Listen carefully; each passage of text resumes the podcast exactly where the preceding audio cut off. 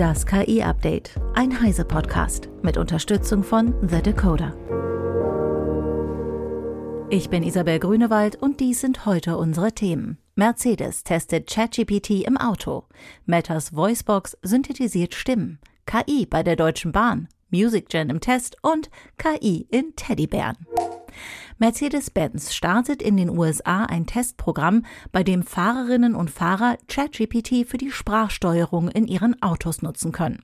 Das Sprachmodell wird über die Microsoft Cloud bereitgestellt und ist mit 900.000 Mercedes-Fahrzeugen kompatibel, die mit M-Book-Systemen ausgestattet sind. Die Technologie soll die Antworten des Fahrzeugsystems natürlicher und vielseitiger machen und es den Fahrenden ermöglichen, Informationen über den Zielort oder andere Hilfe anzufordern.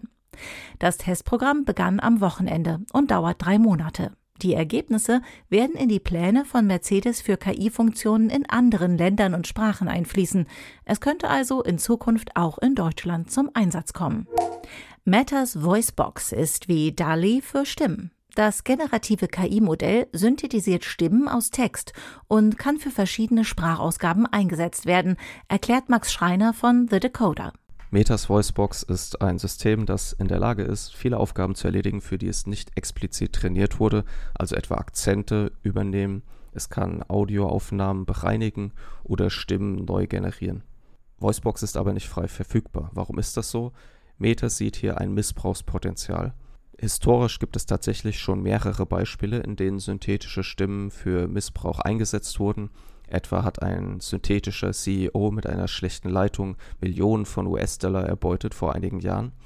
Und daher ist Voicebox nicht verfügbar und Meta hat außerdem noch ein KI-Modell entwickelt, um synthetische Stimmen zuverlässig zu erkennen. Ein Alternativsystem gibt es etwa von Microsoft namens Wally, aber auch das ist nicht frei verfügbar. Wir müssen uns also noch eine Weile gedulden und auf Open Source Modelle hoffen, wenn wir denn so etwas einsetzen möchten. Und Einsatzgebiete gibt es viele, darunter eben im Support, in der Barrierefreiheit, in TV-Serien, Videospielen oder auch Hörbüchern. Voicebox spricht sechs Sprachen, darunter Deutsch, und kann übersetzen, von Text zu Audio in einer anderen Sprache. Grundsätzlich können auch andere Sprachmodelle übersetzen. Der gleichzeitige Weg von Audio zu Text zu Audio ist aber spannend. Wenn man Voicebox also eine Beispielaufnahme der Stimme gibt und einen beschriebenen Text in einer anderen Sprache, produziert das Tool den geschriebenen Text mit der vorgegebenen Stimme. Meta selbst liefert dafür ein Beispiel. Los frondosos bosques y los diversos ecosistemas del país. Das wäre das Stimmmodell und dies die Ausgabe in einer anderen Sprache. The quick brown fox jumps over the lazy dog. Meta stellt sich vor, dass man mit dieser Funktion künftig auf natürliche Art und Weise mit jemandem kommunizieren kann, wenn man nicht die gleiche Sprache spricht. Die Deutsche Bahn will mit ihrer selbst entwickelten KI-Software die Unpünktlichkeit ihrer Züge in ganz Deutschland weiter verringern und dadurch Raum für noch mehr Kapazität im Streckennetz schaffen. Das Tool habe bereits allein im Jahr 2022 insgesamt 58.000 Verspätungsminuten verhindert und solle künftig in mehr Gebieten und auf zusätzlichen Strecken eingesetzt werden, teilte das Unternehmen mit. Bereits seit 2021 wird es in Stuttgart, im Rhein-Main-Gebiet und in München eingesetzt. In der zweiten Hälfte dieses Jahres soll die S-Bahn in Berlin dazukommen. 2024 dann die S-Bahn in Hamburg. Die DB erwartet dadurch für das Jahr 2023 deutschlandweit etwa 90.000 vermiedene Verspätungsminuten. Helfen kann die KI-Anwendung zum Beispiel, wenn zwei Züge durch Verspätungen fast gleichzeitig an einen eingleisigen Streckenabschnitt kommen. Die KI berechnet dann unter Einbeziehung der näheren Zukunft und aller Züge im Netz in Sekundenbruchteilen, welcher Zug den Abschnitt zuerst befahren sollte immer unter der Maßgabe der geringsten Auswirkungen auf die Pünktlichkeit. Das langfristige Ziel sei ein Echtzeitfahrplan, der vergleichbar einem Gehirn zur digitalen Schaltzentrale des deutschen Bahnverkehrs werden soll, teilte der Konzern mit. Mithilfe der KI könnten dann alle Verzögerungen durch Störungen, Baustellen oder sonstige Vorfälle direkt in die Steuerung des Verkehrs einfließen. Interne Prozesse würden durch die enorme Rechenleistung der KI beschleunigt und effizienter. Metas nächstes Sprachmodell könnte das Chatbot-Business aufmischen, denn es soll Open Source und kommerziell nutzbar seien, so ein Insider gegenüber dem Tech-Magazin The Information. Bislang bilden die Open Source Sprachmodelle der Lama-Familie von Meta zwar die Grundlage vieler Open Source Chatbots, sind jedoch nur für Forschungszwecke lizenziert. Kommerzielle Anwendungen sind nicht erlaubt. Laut The Information sollen Mark Zuckerberg und sein Führungsteam nun planen, dass andere Unternehmen eine neue Version der Sprachmodelle frei nutzen und davon profitieren können. Dies könnte eine echte Konkurrenz für OpenAI und Google darstellen und umgekehrt würde der Facebook-Mutterkonzern von neuen Entwicklungen und Fortschritten in der Forschung profitieren, die das Unternehmen in die KI-Modelle seiner eigenen Dienste integrieren könnte. Meta plant unter anderem Chatbots für Instagram und nutzt Sprachmodelle für die Moderierung von Inhalten sowie Übersetzungen. Nach Modellen für Text und Bilder versuchen sich KI-Hersteller auch an Musikgeneratoren. Das neue Open-Source-Modell MusicGen von Meta soll auf der Grundlage von Texteingaben neue kurze Musikstücke erzeugen.